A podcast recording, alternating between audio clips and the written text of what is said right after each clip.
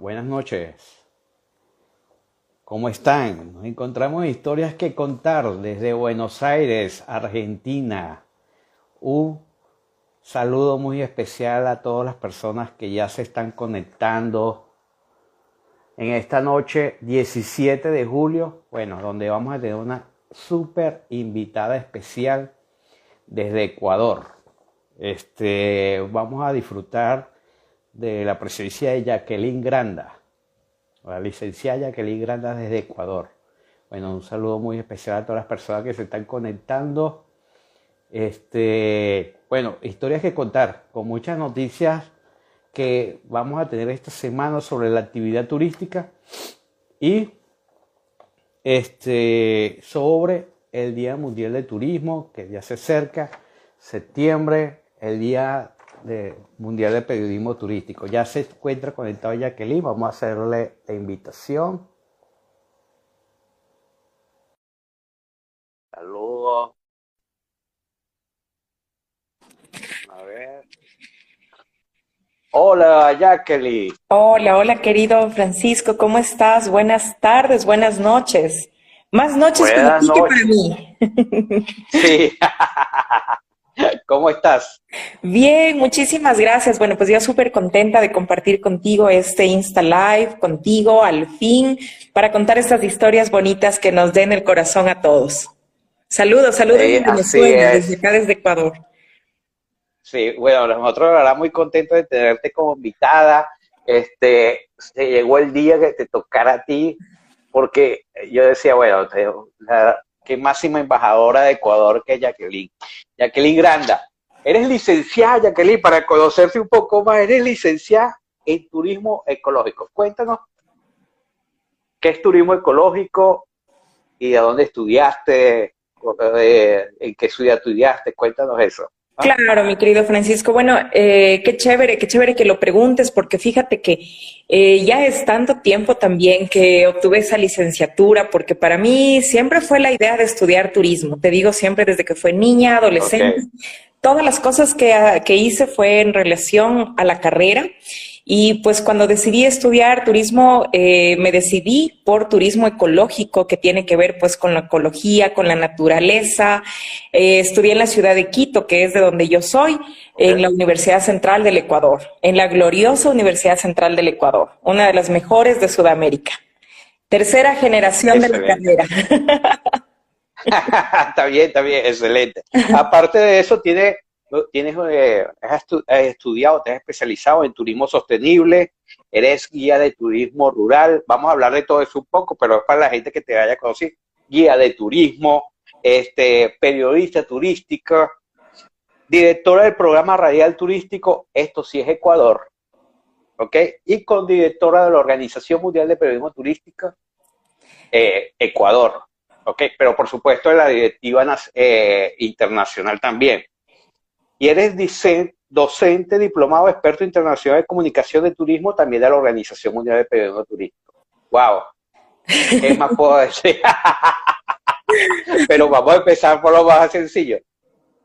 Aunque ya adelantaste algo, pero en sí, no fue el momento, porque tú sabes que cuando uno alguna vez se va a estudiar turismo, este, mucha gente empieza, no, ¿para qué vas a estudiar turismo? Este, no es, no es la carrera. Cuando decidiste, mira, esto es lo mío, esta es mi pasión, es, es la, lo que a mí me gusta hacer. Mira, fíjate que em, te cuento un poquito de cómo, de cómo nace esta idea. A mí, honestamente, siempre me gustó mucho viajar. Y esto tiene un, un ligue muy, muy cercano a la, a la carrera y a la profesión de mi papá porque él es militar, él es militar, entonces bueno, siempre, siempre él estuvo en diferentes lugares del país y fuera del Ecuador también. Entonces, eh, mi mamá realmente decidió y dijo, bueno, nosotros no nos vamos a estar mudando todo el tiempo, no nos vamos a estar cambiando de residencia, pero vamos a estar viajando constantemente por tema de vacaciones o fines de semana. Y esto implicaba no solamente costa, sierra, oriente, Galápagos, en diferentes lugares eh, del Ecuador. Entonces, sobre todo el Ecuador, porque bueno, em, el desplazamiento era ese, ¿no? Para un militar acá de las, de las Fuerzas Armadas, de la Fuerza Aérea Ecuatoriana, normalmente tú estás en una base aproximadamente unos dos años y después cambias, y así sucesivamente. Eh, tomando en cuenta también que mi papi estaba en el tema este de alas para la salud, entonces siempre estaba volando, siempre, siempre por el hecho mismo también de que él era paracaidista. Entonces, más o menos ahí tienes una idea de, cómo nosotros nos movilizábamos, nos movíamos, y a mí toda la vida me encantó eso, me encantó los idiomas, y cuando ya en determinado momento del colegio me tocaba decidir qué es lo que definitivamente iba a seguir. Anteriormente no, no había este tema por decirte de que tú escoges una especialidad. Em, desde, desde el principio, sino que llega un curso en el cual tú coges todas las especialidades, todas. Y después de eso tienes dos años al final del colegio para especializarte en la que tú decidas. Entonces yo dije, bueno, pues esto de humanidades modernas me encanta porque además mi colegio era experimental, el colegio 24 de mayo, y el año en el que yo estuve en quinto curso, que era el previo a la graduación, o sea, quinto, sexto, había una auxiliatura de turismo que fue algo como un, método experimental que lo implantaron en el colegio, que de acuerdo a cada especialización tú tenías una auxiliatura, o sea, y seguías dos años de, de especialidad dentro del colegio. Entonces fue súper, súper lindo porque en quinto curso nosotros ya fuimos como quien dice los conejillos de indias, por así decirlo, de otro, de estudiantes de universidad, que ellos hacían prácticas como eh, administradores de turismo y también como guías de turismo nacional. Y pues nos íbamos con ellos de viaje y ellos nos guiaban a nosotros. Entonces eso fue en quinto. Ya en sexto curso, que era el año en el que nos graduábamos, debíamos hacer prácticas y como la auxiliatura era de turismo, pues las prácticas eran en una agencia de viajes. Y desde ahí te estoy hablando ya, o sea, de 1999, no he parado. Ah, bueno, excelente. Eh, me da risa, eh, bueno, la fecha que tú hablas se parece mucho a la mía. Ah, qué bueno, este, qué bueno. Aunque tengo más, más cana que tú. Eh, lo que pasa es que yo, yo me hago rayitos, mira. Yo me hago rayitos para disimular. No, yo, yo también, yo también. Mira, tú sabes que una de las cosas que es importante, en lo que siempre, bueno, yo me especializo también en ecoturismo, y, pero es muy importante que es difícil, gente, y más que todo en el área de eh, en mujeres, porque una cosa es diferente, lo que es este turismo, licenciado en turismo, y otra cosa, el que se maneja en lo que es la parte de, ecoturismo, ecológico, sobre turismo rural, sobre turismo sustentable. ¿Por qué decidiste irte? Fíjate que hiciste una práctica en agencia de viajes, pero te fuiste más hacia la parte ecológica como tal. Mira, eh, el hecho de que, de que mm, de pronto uno esté en una agencia de viajes no quiere decir que tú no abordes esa parte del turismo sostenible, el turismo sustentable, el turismo rural o las experiencias en comunidades. No se queda, no se queda relegado, no se queda excluyéndolo. Al contrario, yo creo que independientemente del área en donde tú te manejes, en mi caso fue mi primera experiencia, fue una agencia de viajes, pero de ahí acá han sido en diferentes frentes que he estado inmersa en el hábito turístico, eh, en los cuales igualmente en campo como, como guía de turismo nacional que me ha permitido ver justamente el otro lado, el otro lado de la gente de viajes, el otro lado del turista, el otro lado del operador. Entonces, desde, desde la parte de la operación, pero sobre todo desde las personas que reciben a la gente para que puedan vivir esta experiencia. Entonces, eso, eso es muy valioso desde cualquier punto que tú lo puedas ver porque no es un tema de una simple transacción comercial, no es simplemente venta de un viaje, de un tour, de un itinerario, es mucho más que eso porque la experiencia de viaje no solamente para el que visita, sobre todo es para el que te recibe. Entonces, esa experiencia debe ser muy, muy bien manejada, con responsabilidad, con respeto. Entonces, de ahí viene el tema de la especialización en el diplomado de turismo sostenible, que, me gustó muchísimo porque uno nunca deja de aprender, realmente no deja de aprender y eso es algo que te digo ahora más que nunca lo estoy viviendo también como docente, porque pues uno no, o sea, sigue aprendiendo, uno lo que hace es tratar de acompañar, de guiar, de, de tutoriar, por así decirlo, pero no se termina la experiencia de aprender. No, definitivamente yo pienso que, eh, este, y lo comentaba la semana pasada, que como el turismo tiene que ver mucho con lo social, con las personas, y nosotros como personas somos tan cambiantes, evidentemente constantemente estamos en diferentes cambios y aprendizaje. Exacto, sí, sí, o sea, es un constante, como tú acabas de decir, un constante cambio y no solamente un cambio, sino que una actualización, porque siempre las cosas van avanzando, van innovándose, van, ¿qué te digo? De cierta forma van actualizándose y eso no, no tiene que ver solamente con nosotros, porque nosotros también nos reseteamos de un rato al otro y nuestra perspectiva puede también eh, transformarse, sino desde, desde afuera también. Entonces uno tiene que adaptarse. Exactamente. Tú sabes que tú, este, bueno, has trabajado y eh, como muchas personas que hemos estado en la parte operativa de, tour y, de organización, como eh, lo que es el turismo rural, el turismo ecológico, el turismo verde, como lo que eh, muchos lo, llaman, este, ¿piensas que esto de lo que está pasando la pandemia es una gran oportunidad para hacer trampolín a ese y, propulsar más esa actividad? Mira, es una, esa, es una gran oportunidad y es una gran pregunta. Sin embargo, como, como toda oportunidad, tiene también mucha responsabilidad. El hecho de que ahora estemos atravesando una pandemia o un tiempo especial en el cual necesitamos, por sobre todas las cosas, las garantías de bioseguridad y por ello es que la mayor parte de oferta que tú ves ahora o que vemos ahora es de actividades al aire libre, se está masificando. Y eso significa que los lugares que tal vez lo están ofreciendo deben hacerlo de una forma responsable, como yo veo en muchos lugares que lo están haciendo de forma muy correcta, con las reservas previas, con el manejo también del aforo limitado, de manera que esto no, no interfiera o no sea una, un peligro para los mismos visitantes o para la gente que recibe también a las personas. Y también es el hecho de que muchas personas, como todos, necesitamos, necesitamos comer. Y si tú tienes un espacio libre y tú dices, bueno, pues qué buena oportunidad de hacer algo, lo voy a hacer, pero eso también debe tener un, un por qué, un para qué y que sea algo rentable también, rentable para la persona que emprende, porque emprender en tiempos de crisis no es fácil, teniendo un espacio al aire libre en estas condiciones que vivimos. Eh, ahora, justamente por el tema de la bioseguridad, es una gran oportunidad y yo siento que estamos ahorita ya 2021 hasta un poquito tarde.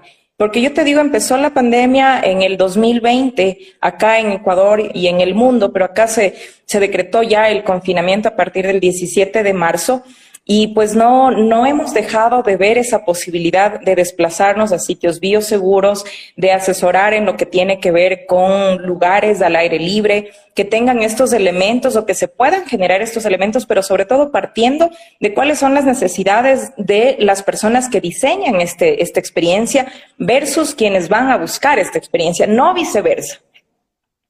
Sí, y, y creo que hay una gran responsabilidad y un gran trabajo que hay que realizar cuando hablamos de bioseguridad, que es diferente, por lo menos va a ser diferente los que hacen trekking, que van a acampar, tienen que tener una forma de medidas de seguridad diferente a las personas que se queden en posadas, en las personas que, pues, que van a una comunidad, a la persona que va a un hotel cinco estrellas.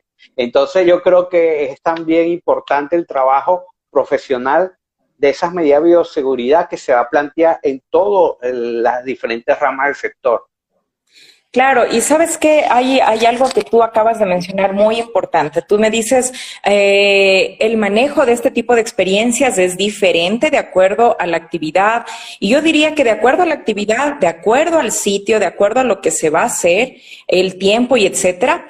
Pero eh, esto tiene que ver mucho, es una corresponsabilidad. Y esto no es solamente el, sitio que te recibe como tal, como tú dices, puede ser un hotel cinco estrellas, como puede ser un área de camping. Sobre todo es la responsabilidad de la persona que viaja de saber cuáles son las condiciones en las que lo hace. Por ejemplo, tú mencionaste algo muy específico, el trekking. Perfecto.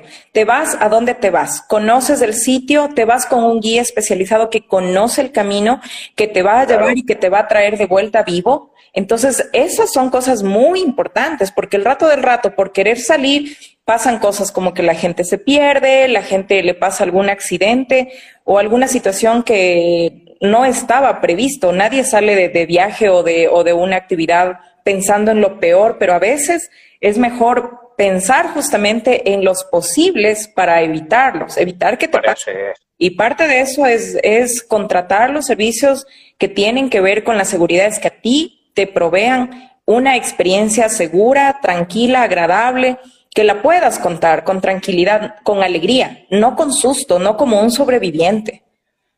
Exactamente. Y también este investigar, yo digo, más, eh, bueno, en el caso de Venezuela, que hay gente que está conectada ya de Venezuela, y que tienen que investigar también qué empresas vas a contratar, qué operadoras vas a, contratar, ver los currículos. Eh, por cierto, un saludo a Harry Pérez, que es uno de los mejores escaladores de Venezuela y que maneja grupos también de turismo. Este, eh, buscar gente profesional que siempre ha estado en el medio y que se ha venido especializándose en eso, para que no les pase lo que tú acabas de comentar. Claro, claro, por supuesto, pero también verás, está, está muy correcto lo que dices, y, pero también es el hecho de poder dar la posibilidad a personas que te puedan recibir y que tal vez sin necesidad de que tenga toda la especialización del mundo, tenga un lugar y un espacio que sea bioseguro para que tú puedas compartir un momento con tu familia. Claro, claro, porque eso lo ve mucho con turismo rural. Todo va a depender de lo que tú busques y de lo que ofrezcan, porque como te digo y repito, ahora más que nunca la gente eh, en, general se ha lanzado al tema de, emprendimientos y de sitios y no está mal. La cosa es hacerlo, pero con garantías y bioseguridad para quienes nos visitan o les visitan porque eso va a hacer que te traiga muchas más personas y que te puedan recomendar y que te puedan referir. Exactamente. Bueno, para conocer un poco más de tu trabajo de sobre guía de turismo y eso, tú sabes que también eres una excelente comunicadora. Dime, eh, ¿cuándo acá llegaste y decidiste, bueno, mira, yo también me gusta tanto esto que quiero expresarlo? quiero decirlo, quiero ser periodista turístico, quiero especializarme en eso. cuéntanos cómo fue tu experiencia, por qué te fuiste hacia esa rama y cómo fue eso. Claro, mira, eh, desde el 2019, que fue la primera vez que yo supe acerca de la Organización Mundial de Periodismo Turístico, me interesó muchísimo porque uno, como está inmerso en el turismo y está siempre en contacto con la gente, nacionales, extranjeros, siempre está vendiendo la idea de que puedan venir acá al país y al Ecuador y no se cansa de hacerlo y siempre te va a estar contando y siempre te va a estar diciendo y envolviendo un poquito con la idea de que tienes que venir acá al país de los cuatro mundos llamado Ecuador. Y te lo digo igual, Francisco. Entonces. el país de los cuatro mundos. Claro. Entonces, claro, la cosa, la cosa es, mira que cuando se presentó esta, esta oportunidad, yo honestamente no dudé ni un minuto y empecé a capacitarme, empecé a seguir los cursos, los talleres, la, también dobles maestrías, que, que tiene que ver mucho con eso, ¿no? Y sigo estudiando, no he dejado de estudiar. O sea, mire, estamos 2021, yo te estoy hablando del 2019. Sigo estudiando porque, como te mencionaba anteriormente, es un proceso de constante aprendizaje y de compartir. 2020 para mí fue tan especial por el hecho de poder compartir con gente de todo el mundo, de todo el mundo estos sueños que como, uh, ¿qué te digo?, amantes de nuestros países, de nuestra región, de nuestra cultura, y cada uno con sus, que el uno es guía de turismo, el otro tiene su agencia de viajes, el otro es periodista turístico. Inmersos en la misma, en el mismo ámbito, pero desde diferentes ramas. Entonces uno conoce tanta gente que dice que qué chévere, qué chévere poder hacerlo y poder vincular también a personas de mi país. Fue muy bonito porque esto para, para mí mismo fue nuevo.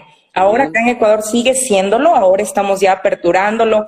Eh, vamos a dictar próximamente en agosto un, curso especial que va directamente para, especial, para microespecialización en periodismo turístico en Ecuador y parte de ellos pues súper invitados los, los creadores de contenido, periodistas que quieran especializarse en turismo, estudiantes de turismo, docentes de turismo y personas que están eh, dentro de todos los establecimientos también que prestan servicios turísticos, ¿por qué no? O sea, ¿por qué no hacerlo? Porque es importante comunicarse, saber cómo hacerlo. Entonces, esa fue la razón, bueno, esa fue la, el, el inicio, por así decirlo, de mi inmersión en la OMPT, de lo cual estoy súper contenta, súper contenta, como te puedes imaginar. Sí, sí, bueno, te están saludando de Costa Rica, la OMPT de Costa Rica. Por ahí vi que está este, de, Maye, de México, y bueno, que ya está haciendo la cuña, que nos está invitando para Acapulco, después, luego hablamos de eso. Este, también, mira, me contente y como tú dices, cada uno viene siendo como, yo siempre le digo los embajadores de su país. Así es, así es. y este, cuando no estás estudiando, ¿qué libro te gusta leer? Mira, cuando no estoy estudiando, te soy muy sincera, cuando no estoy estudiando, estoy visitando proyectos de turismo comunitario. Y pues como ahora te digo, sigo estudiando, la mayor parte de libros que leo van encaminados en función de las tareas que nos mandan, porque estoy ahorita con dos maestrías que me copan bastante el tiempo. Y, pero me doy tiempo, o sea, me doy tiempo para visitar estos proyectos de turismo comunitario, de turismo rural, que empecé prácticamente, para serte honesta, empecé a llevarlos a cabo cuando empezó la pandemia cuando empezó. Acabé, acabé de hacer un en vivo eh, justamente celebrando el primer año de uno de estos proyectos. Hicimos una, un en vivo muy bonito eh, de cómo nació. Cómo nació fue un sueño, fue una idea, diseñamos esto. El primer viaje que se hizo fue con un grupo de amigas mías de agentes de viajes. Nos fuimos y pusimos y no, hicimos, que te digo, fue el primer, em, la primera puesta en práctica o como la primera experiencia de este itinerario, porque era nuevito, o sea, nosotros lo diseñamos. Y fuimos y realmente fue espectacular. Los chicos o la, la gente de la comunidad no han dejado de ofrecerlo, les está yendo, están siempre con gente, siempre les están, ahora ya son conocidos a nivel internacional. El primer artículo de este lugar eh, yo lo saqué en una página de turismo de Estados Unidos y eso ha hecho que la gente en Estados Unidos se vaya interesando más porque ellos planifican su viaje por lo menos con un año de, de, antelación y es lo que están haciendo ahora. Entonces, se sigue creando, se sigue, se sigue haciendo todo, todo este proceso que, te digo honestamente, y cuando no estoy leyendo y no estoy viajando, estoy relajada preparando mi programa de radio del día lunes. Ok, pero ¿qué, ¿cuál es tu hobby? ¿Qué te gusta hacer aparte? Bueno, para conocer más tu vida personal, ¿te gusta Netflix? No te, o sea, un día suben los pies y no quiero escuchar nada, no quiero saber de nada. Cuéntanos. Mira, a mí me gusta muchísimo salir a caminar con mis perros. Mucho. Tengo dos perritos que son mi vida, son mis, mis canijos y pues con ellos salgo a caminar cada vez que yo puedo, o sea, te digo, cada vez que puedo significa pasando un día, no puedo hacerlo todos los días, pero salgo pasando un día y pues salimos al parque más cercano, cuando ya es fin de semana y tenemos chance de salir y hacerlo tal vez un día entero, pues ya nos vamos para la montaña. Me gusta mucho la montaña también. Entonces, pues los sitios pet friendly son para mí mis preferidos. Esos son para mí la, la, ¿qué te digo? La, la prueba de fuego. Si es pet friendly, perfecto, nos vamos. Y, sí, es, lo que más me gusta, me gusta, me gusta eso. Eh, ahora con la virtualidad, como dice mi, mi gran amigo José Luis Casiva de Argentina, lo más cercano a la realidad es la virtualidad. Entonces nos reunimos así con, amigos como contigo ahorita, conversamos, eh, nos ponemos al día, sabemos qué están haciendo, cuáles son sus proyectos y ver también desde mi parte cómo les puedo apoyar y viceversa. Y pues ahí nos intercambiamos también esa, esa publicidad virtual que a, nadie le pega mal. Claro, ya que veo que están conectados muchas operadoras, agencias de viaje y, aprovechando tu, tu, oportunidad. Si quiero, yo como yo, que no conozco Ecuador, ¿verdad? Dime tres ciudades o tres destinos que tú dices no debes faltar de ir en Ecuador. Si vienen para acá, tienen que hacer esto, esto o esto. Tres. O sea, ¿cuáles son los tu, de los tres? Puede ser que sea más largo. Los top tres. Sí. Ya verás, antes de decirte eso, sí quisiera agradecerle los saludos a la gente que, como tú dices, está conectada. Panamá. está conectado Juan Carlos Venezuela. De, de, Panamá, de Brújula Turística. Está conectada Maye desde Magazine, que nos retransmite el programa los días lunes. Está conectado mi amigo Cristian Jaramillo, nos manda muchos saludos desde Ibarra, que es una de las ciudades hermosas, conocida también como la ciudad blanca. Y nos dice Acapulco nos espera, baby. No sé si te dice, yo creo que te dice baby a ti. sí, bueno, yo soy el bebé de aquí. pues sí. bueno, a ver, las tres ciudades, mira, antes de contestarte las tres ciudades, quiero decirte que... Quiero decirte. Empezaron a, discutir. Manavi, ahí ya están agregando ahí. Ya la gente a los dos, a los dos babies, dice ya. Mira, ah, antes, antes, antes de, contestarte las tres ciudades, quiero que sepas que la mayor parte de mi vida, que este año cumplo 23 años en el ámbito turístico, mi fuerte en el ámbito turístico es la personalización de viajes. Entonces, para mí, yo, yo no lo no ofrezco nunca algo de molde, nunca. Tú no vas a ver mis itinerarios publicados ni nada por el estilo. Y eso es importante que tú lo sepas porque cuando a mí me dices, como tú me preguntas ahorita, ¿cuáles son las tres ciudades? A ver, primero, ¿Qué te gusta? ¿Te gusta el frío? ¿Te gusta el calor? ¿Estás habituado a la altura? ¿Te gusta la humedad? ¿No te gusta la humedad? ¿Tienes rinitis? ¿Tienes sinusitis? ¿Sufres de mareas? O sea, y entonces cuando nosotros sabemos ya, en mi caso, cuando yo ya tengo toda esa información, ¿te gustan los mariscos? ¿Te gusta la carne roja? Bueno, ¿te gusta la playa? ¿Te gusta la montaña? ¿La selva? Bueno, o no te gustan los bichos. Entonces, cuando ya tengo esa información, yo te puedo decir, ah, ya, ok, mira, tú tienes que visitar esta y esta y esta ciudad. Sin embargo, es importante decir que acá en Ecuador, siendo un país en territorio muy chiquito, Contamos con cuatro regiones, que por ello es conocido el Ecuador el país de los cuatro mundos. Los cuatro mundos. Y cada región queda muy cerca de la otra. O sea, es decirte que yo estoy aquí en la ciudad de Quito, que es la capital del Ecuador, es parte de la sierra. Estás a dos horas ya del portón de la Amazonía. Estás ya en el portón de la Amazonía. Y si tú quieres pasar por la avenida de los volcanes, tú en una hora empiezas ya, en menos de una hora tú ya le ves al Pichincha, le ves al Cotopaxi, si te desvías un poquito vas a la laguna del Quilotoa, vas más al sur y ya llegas al Tunguragua, después vas al Chimborazo, al Carihuayrazo y, estás pasando por la avenida de los volcanes, por mencionarte algunos volcanes, porque son muchos más. Y si quieres irte de pronto a la costa, estás a cuatro horas de la, de la, de la playa más cercana. Entonces, y si bueno, quieres irte a Galápagos, estás a menos de una hora de vuelo para llegar ya a las Islas Encantadas. Entonces, partiendo de ello, sin necesidad que yo te diga tres ciudades, tú puedes visitar más ciudades, muchas más ciudades. Cuatro regiones rápido. Cuatro regiones, exactamente. Exactamente. O sea, mira, yo como quiteña no te voy a decir que tienes que venir a Quito. Porque al final a Quito tienes que venir obligado, porque allí es el aeropuerto porque la capital, porque llega el aeropuerto.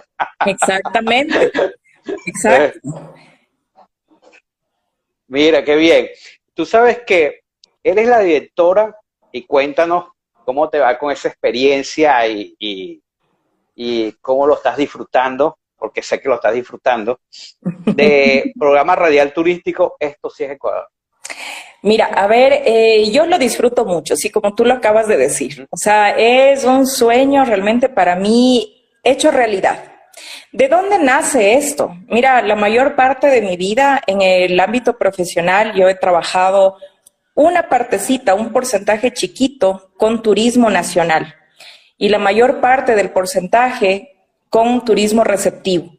Entonces, la mayor parte de mí, de mí, de la gente con la que yo ofrezco, no solamente son hispanoparlantes que están fuera de Ecuador, sino angloparlantes y francófonos. Entonces, em, ellos ya tienen información y siempre ven al Ecuador con muy buenos ojos de venir a visitarlo porque pues su situación geográfica es privilegiada, el clima es privilegiado, las distancias son cortas, el clima eh, puede ser variable durante el día, sin embargo lo disfrutas, no es que tú, tú tienes aquí estaciones y vienes en invierno o verano, no, aquí es como que todo el tiempo tú tienes un clima rico. ¿Ya? Eh, sin embargo, cuando ya empieza esto de la pandemia, yo decía, claro, mucha gente a mí, yo no sé si a ti te pasa, Francisco, que tus amigos y tu familia siempre te llaman para preguntarte, Francisco, ¿a dónde me voy de viaje? Francisco, ¿qué me recomiendas? Francisco, ¿a dónde me voy? Hazme un itinerario. Bueno, Entonces yo decía, ¿qué es lo que está pasando ahora durante la pandemia? Y que realmente para mí es una oportunidad de comunicar lo que sé, lo que conozco.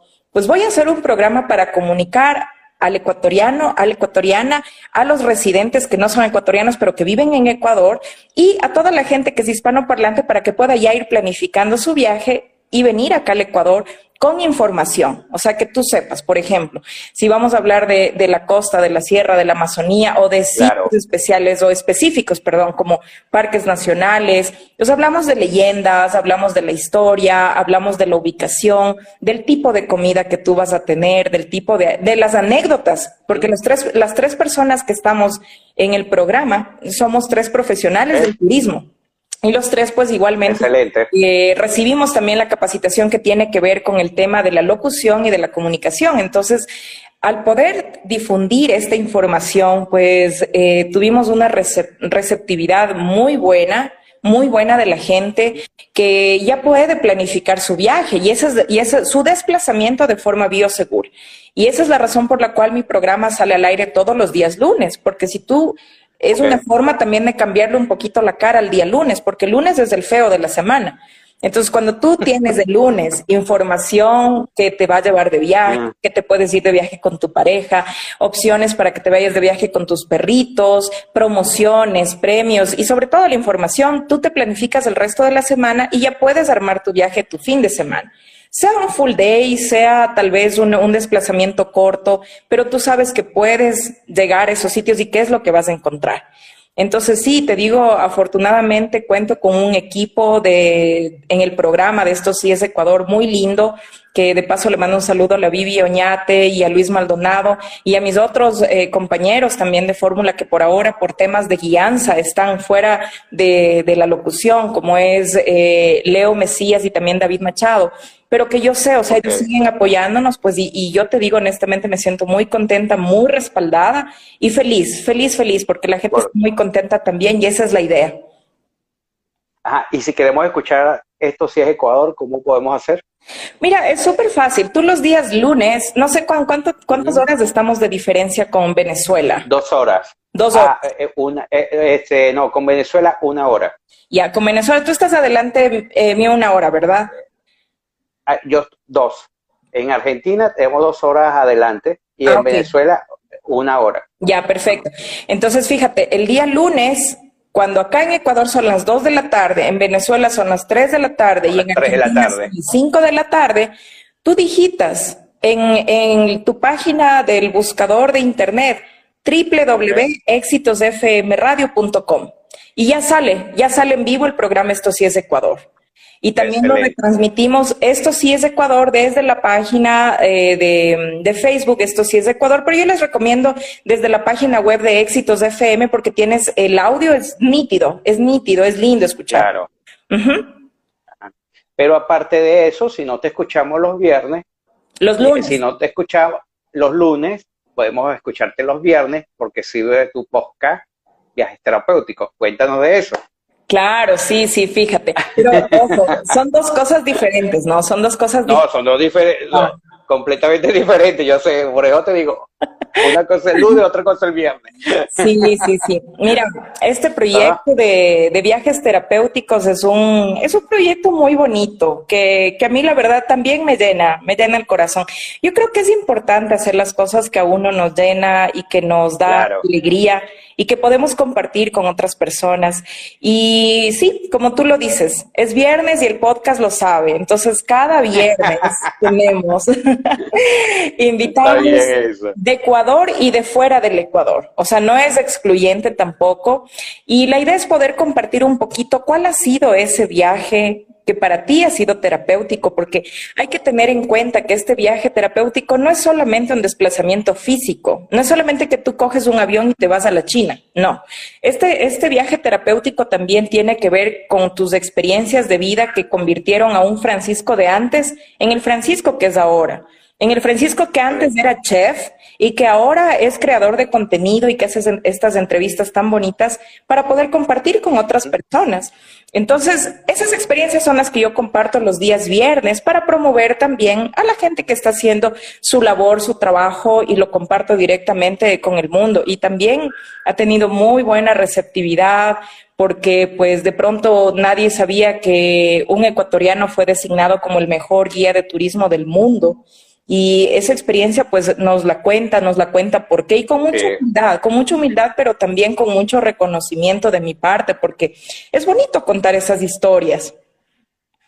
Excelente, ¿no? Y, es maravilloso. Y tú sabes que a mí me fascinan mucho los podcasts, porque son de esos que, bueno, no los tienen en Spotify, eh, o, en Anchor, la aplicación que tú tengas, y, bueno, un momento que tienes que hacer algo, tú te lo colocas y vas escuchando y empiezas a viajar, porque yo no sé, pero empieza la imaginación de uno a, volar y lo disfruto mucho. Entonces lo recomiendo que veas, es terapéutico. Aparte de eso, bueno, nos, nos encontramos con Jacqueline Granda desde Ecuador disfrutando de esta conversación. Yo no le llamo entrevista, sino de esta conversación. Pero tú sabes que este espacio también es gracias a Gire Travel, agencia de viajes Gire Travel de Barquisimeto, Venezuela. Si necesitan comunicarse con ellos y si quieren viajar a Ecuador, pueden llamarle a Gire Travel al 0414-550-2484, 0251-416-9149 o en sus redes sociales arroba Travel BRM. Ellos te mandan una pregunta y es, ¿cuál ha sido tu viaje inolvidable? O sea, un viaje, puede ser que tengas varios, pero ¿cuál ha sido tu viaje? Un viaje que no sabes que no lo vas a olvidar, no puede ser por el destino o por las personas que te acompañaron o por una experiencia que viviste en ese viaje. Este, ¿Cuál es tu viaje Gire Travel? A ver, mi viaje Gire Travel. Mira, em, todos los viajes para mí son inolvidables, pero ya que tengo que contar o relatar un poquito de ese viaje. Eh, es uno que no siempre lo comparto, porque no es un viaje turístico para empezar. No, no, no, es un viaje turístico en el que tú realmente te vas a tomar selfies y estás como reposando en la playa. No.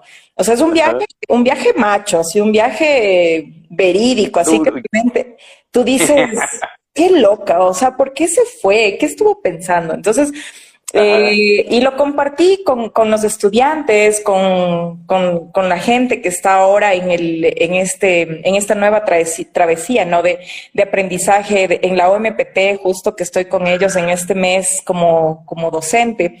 Eh, y tiene que ver con la expedición a la cueva de los tallos. Y, y es, por ejemplo, no, no mucha gente tal vez eh, lo ha escuchado y gente que lo ha escuchado, pues también puede verlo como como que darle mucha curiosidad porque tampoco es que tienes muchísima información.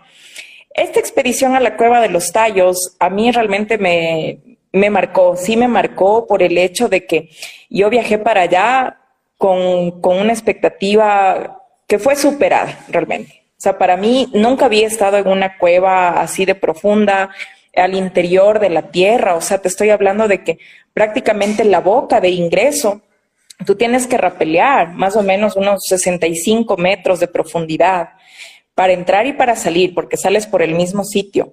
Y te vas dentro de una cueva que prácticamente no tiene fin de exploración. Y, la gente que te recibe allá, porque esto tienes que hacerlo, o sea, súper bien, súper, súper bien, eh, tiene que ver con la comunidad Shuar. Ellos son los guardianes de, esta, de este lugar que es considerado para ellos sagrado. Es una de las comunidades que son locales, ancestrales de esta parte muy, muy especial de la Amazonía ecuatoriana. Y pues aún como, aunque te digo, no, no es un, viaje turístico, en realidad es una expedición. Vas realmente a medir, a medirte tú, no solo físicamente, sino psicológicamente, porque es una expedición que, que cuesta mucho poder llegar allá al ingreso. Eh, y ya una vez que estás adentro, pues el hecho de no saber si es que es de día, de tarde, de noche, de que de pronto estás en una oscuridad absoluta, que si no tienes pilas te fregaste, porque ya es, si no tienes pilas te fregaste. Exacto, para poner en la linterna. No, pero la verdad, este, esas experiencias son las, llenan a uno y bueno, marcan. Sí, sabes que sí. Y bueno, esta expedición eh, la hicimos, a mí realmente me convocaron, pues yo feliz fui, fuimos 13 personas, de las cuales fueron 12 varones y yo. Y fuimos y mi maleta era enorme, casi que era más grande que yo, porque yo soy chiquita y súper pesada. Y pues claro, yo llevaba mi carpa para mí solita, eh, pero fue una experiencia muy bonita. Mira que eh, la gente que fue a esta, esta travesía, yo les conocí a dos personas de las cuales habíamos compartido diferentes etapas de, de la vida, pero, o sea, eh, conocidos más, más que nada. Eh, pues se, se, unen mucho más esos lazos, pero sobre todo, por ejemplo, con la persona o con las personas con las que más cercana estuve durante todo el viaje, durante toda la experiencia, somos grandes amigos ahora. Y parte de parte de, de esa experiencia fue mi querido amigo, amigo Felipe Araujo, que es de Guías Viajeros Ecuador.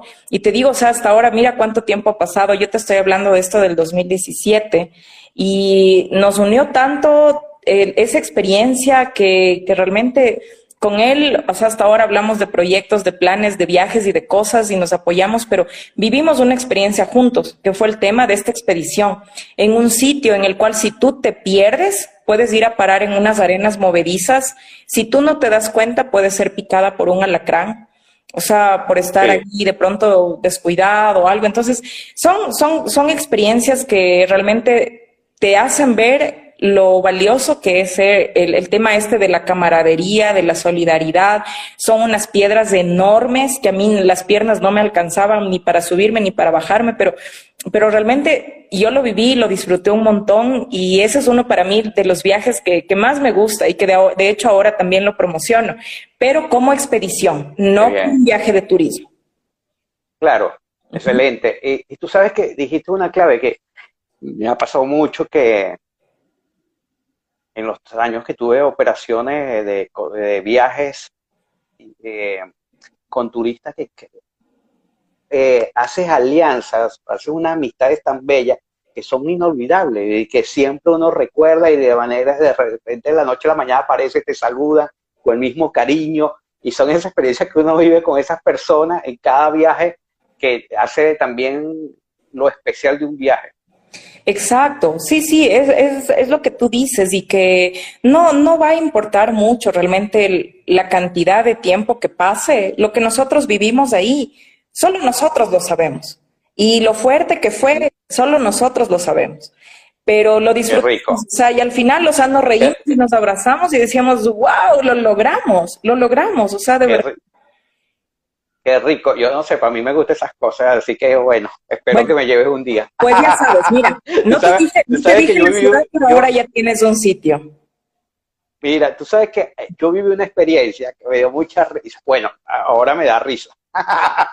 pero, eh, o sea, yo tenía que ir a una cueva por un trabajo, ¿verdad?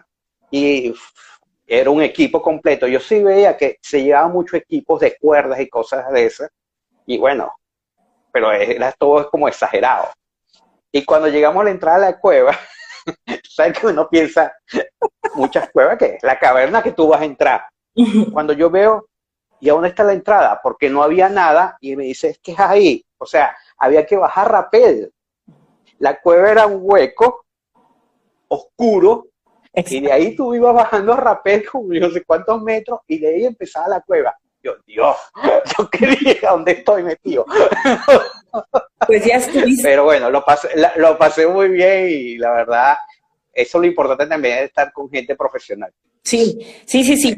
Eh, yo creo que ningún tipo de, de, de, experiencia de viaje puede estar sin ser tomada en cuenta el tema, el tema profesional de gente que te guíe, que te acompañe. O sea, no, no, no debería, a menos de que sea bueno un sitio en el que, como yo te comentaba anteriormente, que puedes ir al aire libre, que es algo súper light, no, es algo que tal vez lo más riesgoso va a ser que no llevaste ropa adecuada para acampar y te vas a morir del frío. ¿ya? Entonces, okay. pero ya hay otras experiencias que demandan riesgo porque son viajes de aventura y es importantísimo, importantísimo que eso sea solventado con, con personas profesionales. O sea, yo te digo que Mira, yo me subí, me lancé en el parapente, no lo hubiera hecho si es que no son profesionales. Me subí a un ultraligero y no lo hubiera hecho si es que no son profesionales. Me metí al fondo de la tierra, no me hubiera rapeleado si no son profesionales. O sea, te digo honestamente, es tu vida, o sea, es tu vida, no, no es un ratito de diversión que se puede terminar, puede terminar en tragedia, ¿no?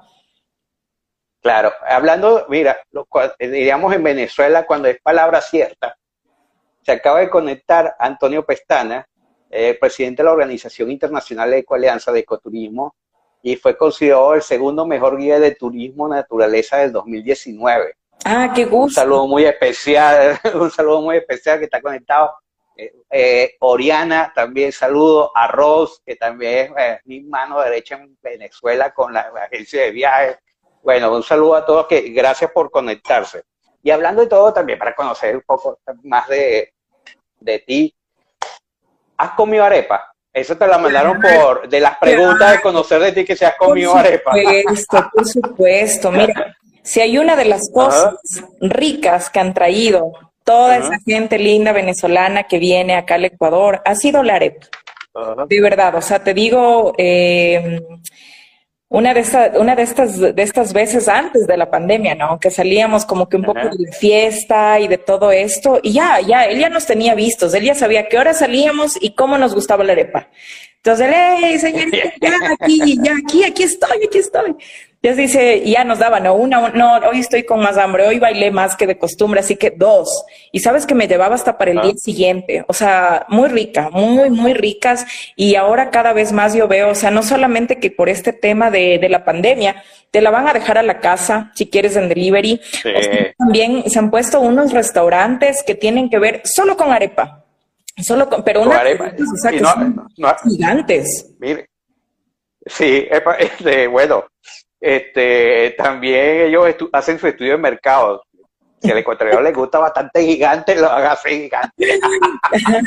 Nos gusta gigante. Mira, eh, ¿no has probado los pequeños? Eh, no sé, no estoy segura. Dime qué son. A ver si es que como Unos, como, como unos palitos de queso no. envuelto en, eh, en, bueno, pide que te den pequeño. No, no, no, no he probado, no he probado todavía. No he probado todavía.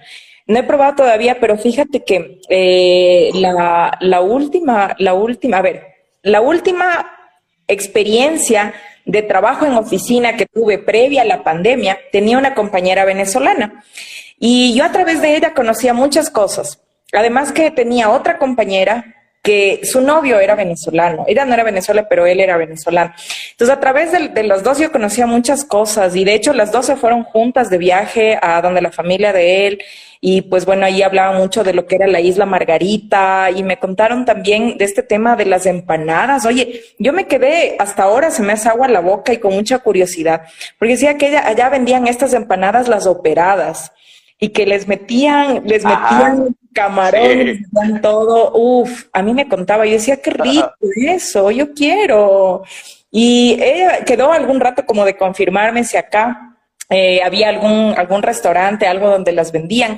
Y sé que sí, que sí las estaban haciendo, pero ya ves que pasó esto de la pandemia y ya muchos lugares cerraron. Nunca tuve la oportunidad de comer y probar y degustar esas deliciosas empanadas uh, operadas. No, no, nunca, nunca, nunca me quedé, me quedé con ganas, pero sí, de verdad que se me hace ahorita agua la boca contándote y acordándome de las arepas. Sí, sí, son, son ricas, son ricas. Y tienen, esa, y tienen pues. esta salsa. Espérate, me decía una salsa que era una salsa especial que era como con aguacate.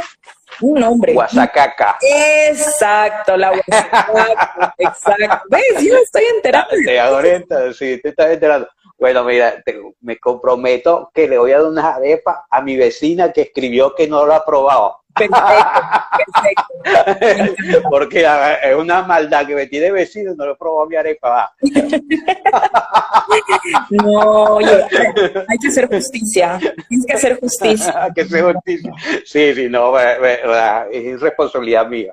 Mira, este, pero ¿cuál es tu plato preferido culposo, no, no, no, no digo de venezolano, sino este, eh, tu plato preferido que te, te guste comer, que te diga, mire, así me pongan 50 dietas, esto no lo voy a dejar de comer. El cangrejo.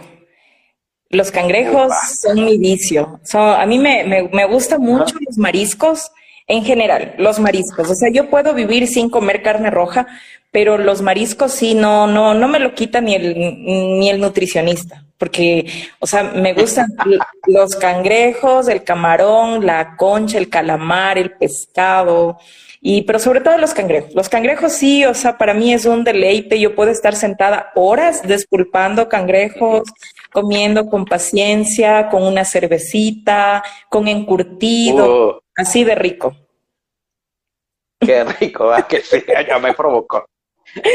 Claro. Mira, ya que tú sabes, tú sabes que, eh, eh, eh, bueno, con Maye tuvimos una, bueno, nos contó una historia muy interesante. Las personas que que no estuvieron en la entrevista y quieren saber de eso, pueden seguirnos en, YouTube, arroba Frantur, o en, el, en Spotify, historias que contar, y van a conseguir esa entrevista sobre una experiencia paranormal, ¿verdad? O sea, que puede ser una experiencia diferente de que te haya pasado a ti en tu viaje o en tu casa algo así, una experiencia paranormal que si, si has vivido o no has vivido, pues, porque puede ser este, que no lo hayas vivido. Claro. Mira, yo experiencias paranormales he tenido muchas, muchas, muchas. Y, mm, pero bueno, te voy a contar una de ellas. Te voy a contar No, no me ha dado miedo, porque yo creo que han sido cosas buenas, cosas buenas, no sé. Excelente. Eh, mira, yo trabajé como un año en la Amazonía. Estuve trabajando por allá, acá en la Amazonía ecuatoriana, en una parte bien adentro. Y siempre hablaban un, tema que yo había escuchado, un poco leído, pero no había profundizado y mucho menos experimentado, que hablaban acerca de los, de los seres elementales de la naturaleza, de los guardianes del bosque. Y normalmente a veces yo en la oficina, ¿no? En la parte que era de, de la oficina, yo me quedaba a veces hasta, ¿qué te digo? 10, 11 de la noche, me quedaba adelantando tal vez lo del día siguiente. Y el rato que ya me iba, porque a mí te digo honestamente, no, no me ha dado miedo ni, ni las culebras, ni, ni los alacranes, ni las tarántulas, no, no, no me ha dado miedo. Pero, eh, por ejemplo, ya escuchar esto decía, ¿será que aquí existe algo? Y para irme a mi habitación, yo tenía que subir como una lomita de más o menos un kilómetro dentro de todo este complejo. Entonces siempre yo le llamaba al, al, guardia, al guardia que, que, me acompaña, al guardita que estaba en la noche, que era como el cuidador, ¿no? De todo. Entonces acompáñame. Entonces él venía y nos, y subíamos los dositos caminando, conversando. Pero el rato que estaba ahí me dice, ya mismo se desocupa, le digo, ya, le digo, solamente voy, apago la compu, guardo por si lluevo, lo que sea, todo bien. Entonces me dice, bueno, dice, entonces hasta eso voy a cerrar una llave de acá de una bomba, no sé qué, y se fue. Y entonces el rato que yo le estaba esperando, sonó, o sea, toda esta parte era de madera, de, de, madera de tabla, o sea, entablado, todo, todo el piso de madera, el techo también, yo estaba una en planta baja, por decirte, y arriba era un soberado pequeño y sola, porque él se fue como, como a una cuadra más o menos, que yo le veía desde lejos por la linterna. Y escucho pero unos pasos chiquititos que corrieron rapidísimo, así, así que corrieron. Y yo me quedo así y digo, Guido, Guido, porque se llama Guido, Guido, nada, nada.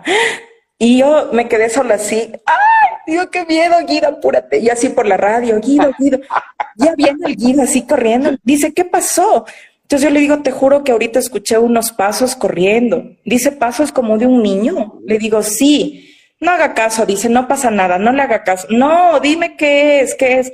A veces pasa, dices que ya casi es la medianoche, dice, vamos nomás. ¿Qué te parece? No, tranquila, ya, ya, son las 12, ya van a empezar a salir todo. Y, claro, y fue como, que le digo, pero cuéntame, o sea, cuéntame de qué se trata. Y me dice, no, no, no, dices que después usted va a tener miedo. No, te juro que no voy a tener miedo. No, no, no, dice, no, pero eran pasos, ¿no es cierto? Y yo le digo, sí, le digo, no sería una rata, le digo, una rata grande o algo, porque eso capaz que me daba más miedo. Y dice, no, no, no, dice, son, son dos piecitos, dice, dos piecitos como de niño, ¿no es cierto? Sí. No, no le haga caso. Dice, vamos, vamos nomás, dice, vamos a que descanse, y está cansado. A mí me pasó eso, verás, y te digo honestamente, yo después escuchaba, o sea, porque contaban a veces historias así como de miedo, y claro, contaban mucho del tema de esto del duende. Contaban esto, Sí, o sea, sí, pero no que esté la avenida.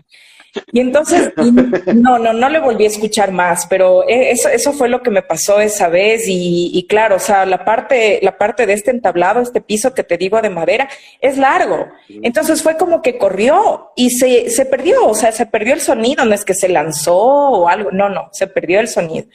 Así que eso, eso te puedo contar que, que me pasó. No, sí, eh, yo pienso, y también que en, los viajes siempre algunas veces pasan unas experiencias y, y que bueno, que según eh, algunos creerán, otros no creerán. Y hablando de eso, tú sabes que te voy a invitar, pronto vamos a tener un invitado especial que se llama eh, Rodrigo, un amigo que sacó el libro de Línea Paranormal. Ah, él es representante para la, él es el representante para la Argentina de la Fundación Warren. Ya. Son la fundación que eh, de, que son la familia que descubrió a Anabel y esas, esas cosas. Oh. Y no, no, no vamos, vamos a hacer un especial, vamos a tratar de hacer algo especial, que por supuesto de esas historias de, de los viajes. Ah, buenísimo, buenísimo. Va a ser muy divertido y que, bueno, es una persona que sabe y que conoce de ese tema y bueno, va a hablar de su libro, por supuesto, que es lo que vamos a presentar. Sí, ¿Sabes, ¿Sabes que voy a para esa ocasión voy a tener reservadas dos historias que a mí me pasó, me pasaron también, eh, que no te lo voy a decir ahora para poder compartirle en esa ocasión, pero que tienen que ver con estas casas súper antiguas del Quito colonial, porque yo trabajé en unos dos que son súper antiguos y que eran conocidos, el uno tenía un personaje que era el fantasma de esta casa, que se lo conocía, y el otro era una casa recién inaugurada, pero súper antigua, que también pasó algo ahí. Así que, bueno, ahí sí ya contamos. Viste, que siempre sale. Mira, las personas que quieren hacer sus preguntas, vayan escribiendo, aprovechen esta oportunidad que tenemos a Jacqueline Granda, desde Ecuador. Mira, Jacqueline, hay una, una cosa que también queremos saber, conocer, cómo va tu trabajo, cómo ha sido tu experiencia en la Organización Mundial de Periodismo Turístico. Y bueno, también el trabajo en Ecuador, ¿qué estás haciendo? Claro, mira, honestamente te digo, en un principio para mí fue, además de un honor, una designación con bastante responsabilidad, sobre todo partiendo del hecho de que, como yo te decía, que en Ecuador es la primera vez que hay una dirección en Ecuador porque aun cuando la Organización Mundial de Periodismo Turístico existe ya 10 años, em, no había sucedido esta situación en la cual pues haya una o dos personas entre las cuales podamos tal vez eh, manejar esto para poder vincular a personas. Eh, ha, sido, ha sido realmente un 2020 especial para todos. Sin embargo, yo de mi parte no, no he dejado, de forma personal, te lo digo, no he dejado de crear muchas cosas que, que me gustan para poder difundir todas las cosas maravillosas que hay acá en Ecuador, a las personas que hay acá en Ecuador y que lo sigo haciendo, lo sigo haciendo y lo, lo, seguiré haciendo.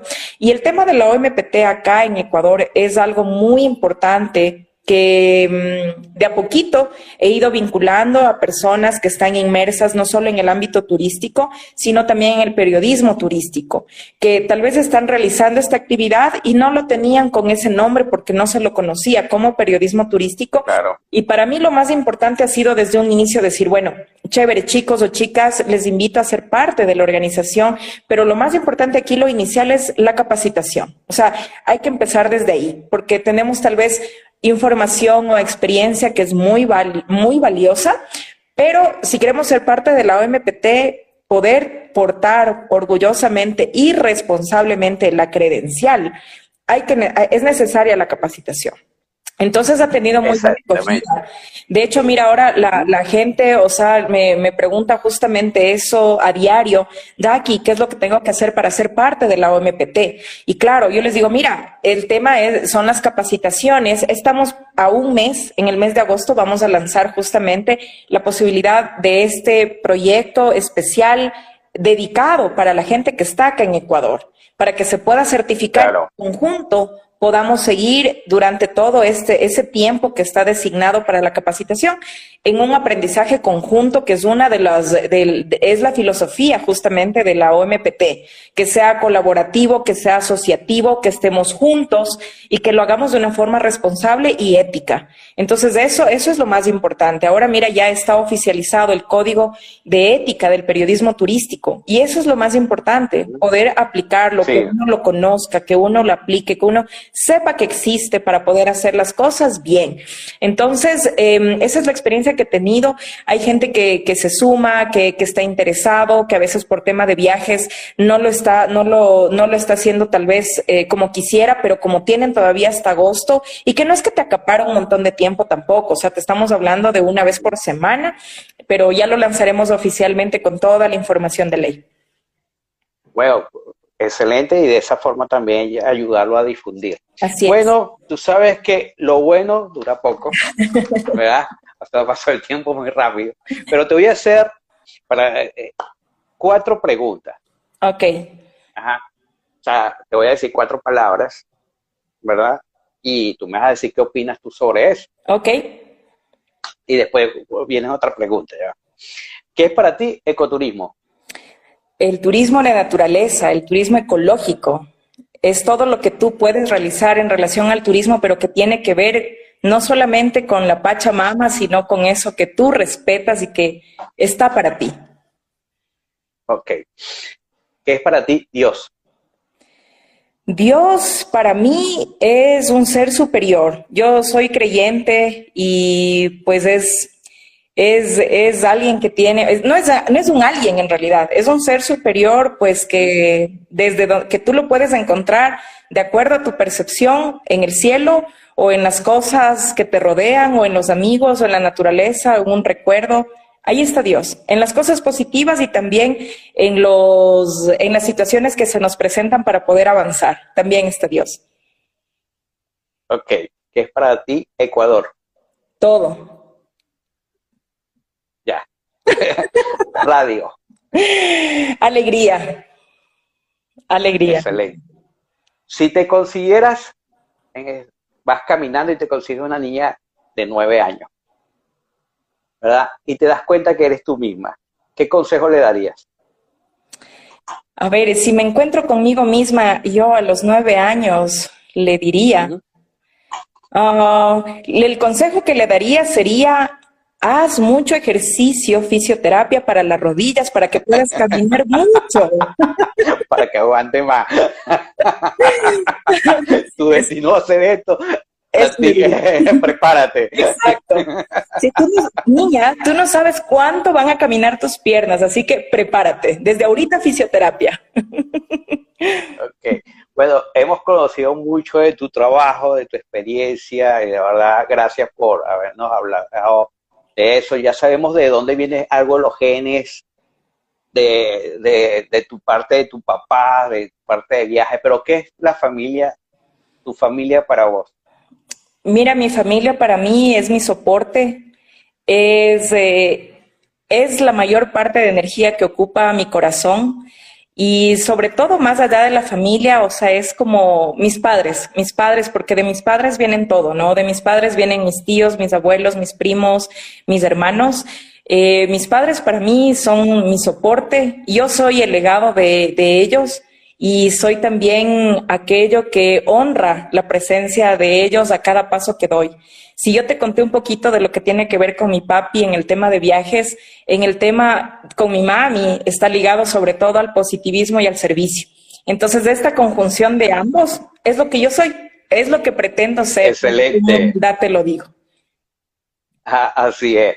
Tú sabes, bueno, ya que finalizando, tú sabes, este, bueno, que tenemos diferentes actividades, viene que tenemos que decirlo, vamos a tener 3, 4, 5 y 6 de septiembre la entrega de los premios Pasaporte Abierto, el Congreso Internacional de Periodismo Turístico, Acapulco 2021. ¿Qué te parece, Jack?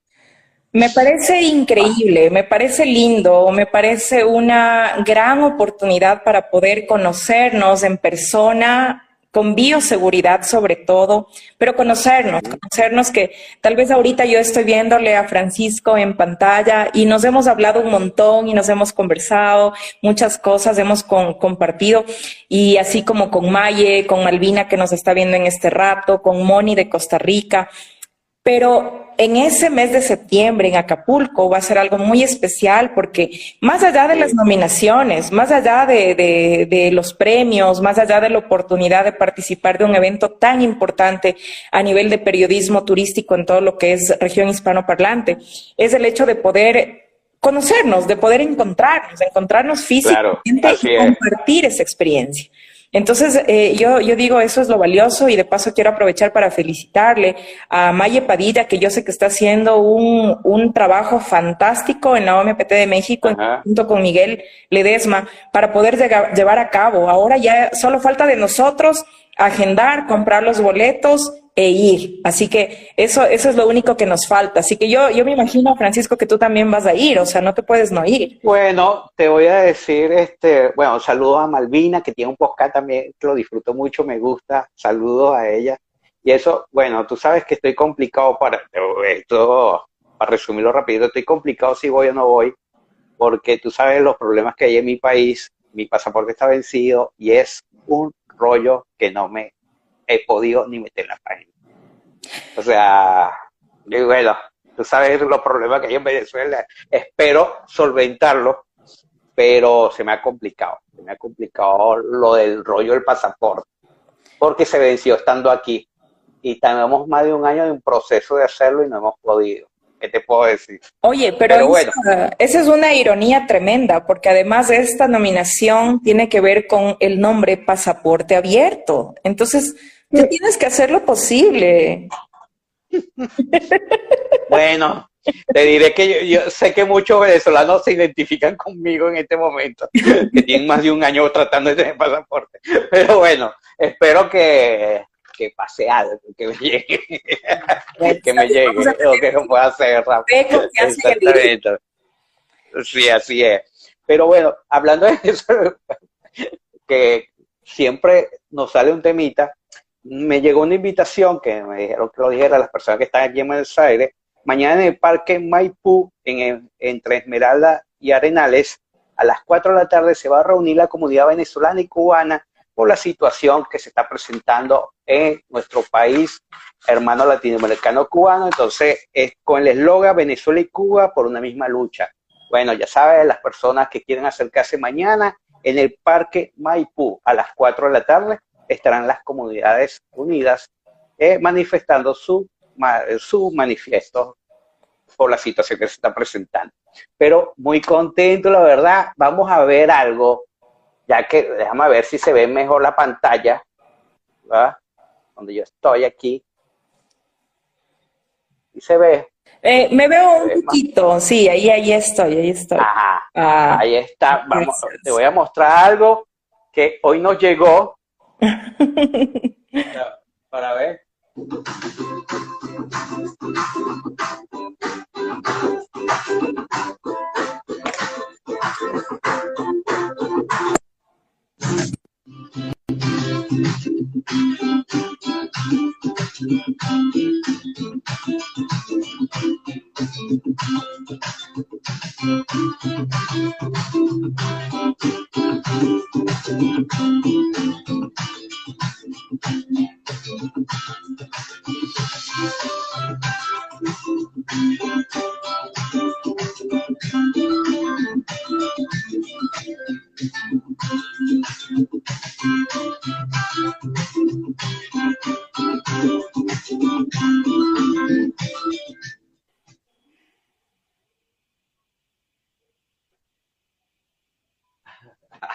¿Qué te parece? Lindísimo. El video promocional. Lindísimo. Ya, si con ese video promocional no arreglas el tema de tu pasaporte es porque no quieres a la OMPT.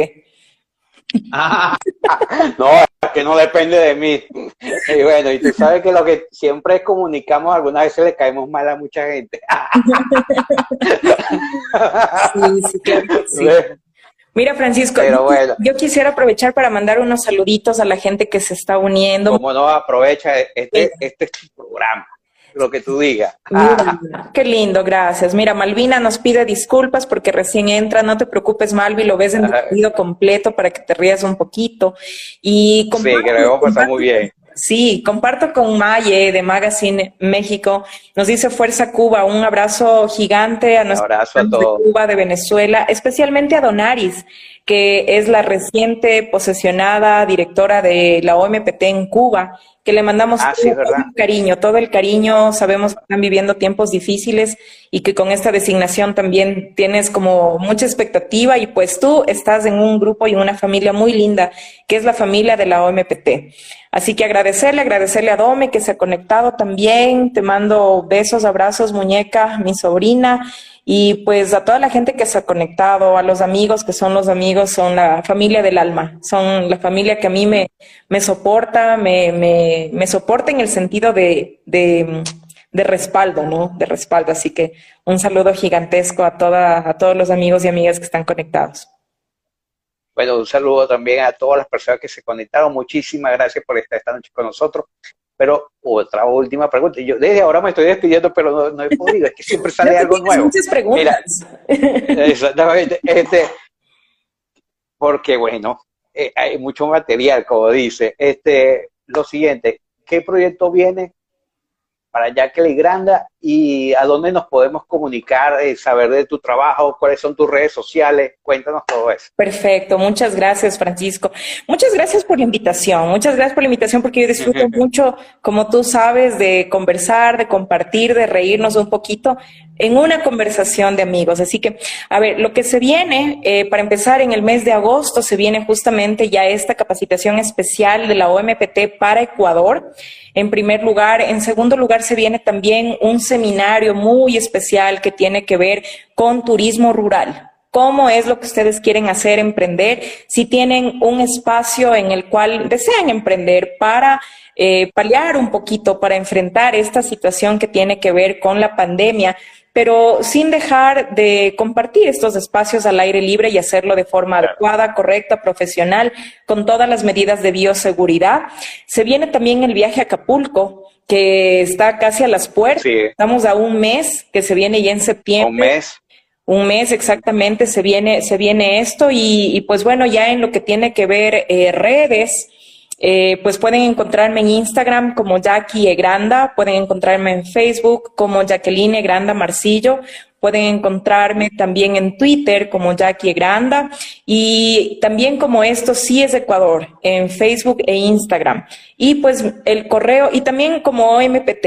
En Instagram está OMPT-Ecuador para, quien quiera también unirse, ser parte de, esta OMPT Ecuador y Mundial, que es muy lindo.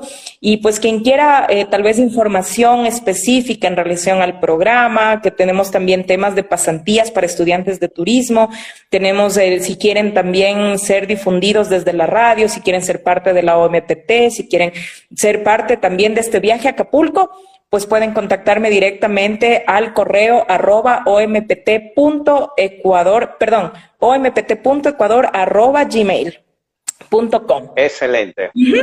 Excelente. decir. Gracias, Francisco.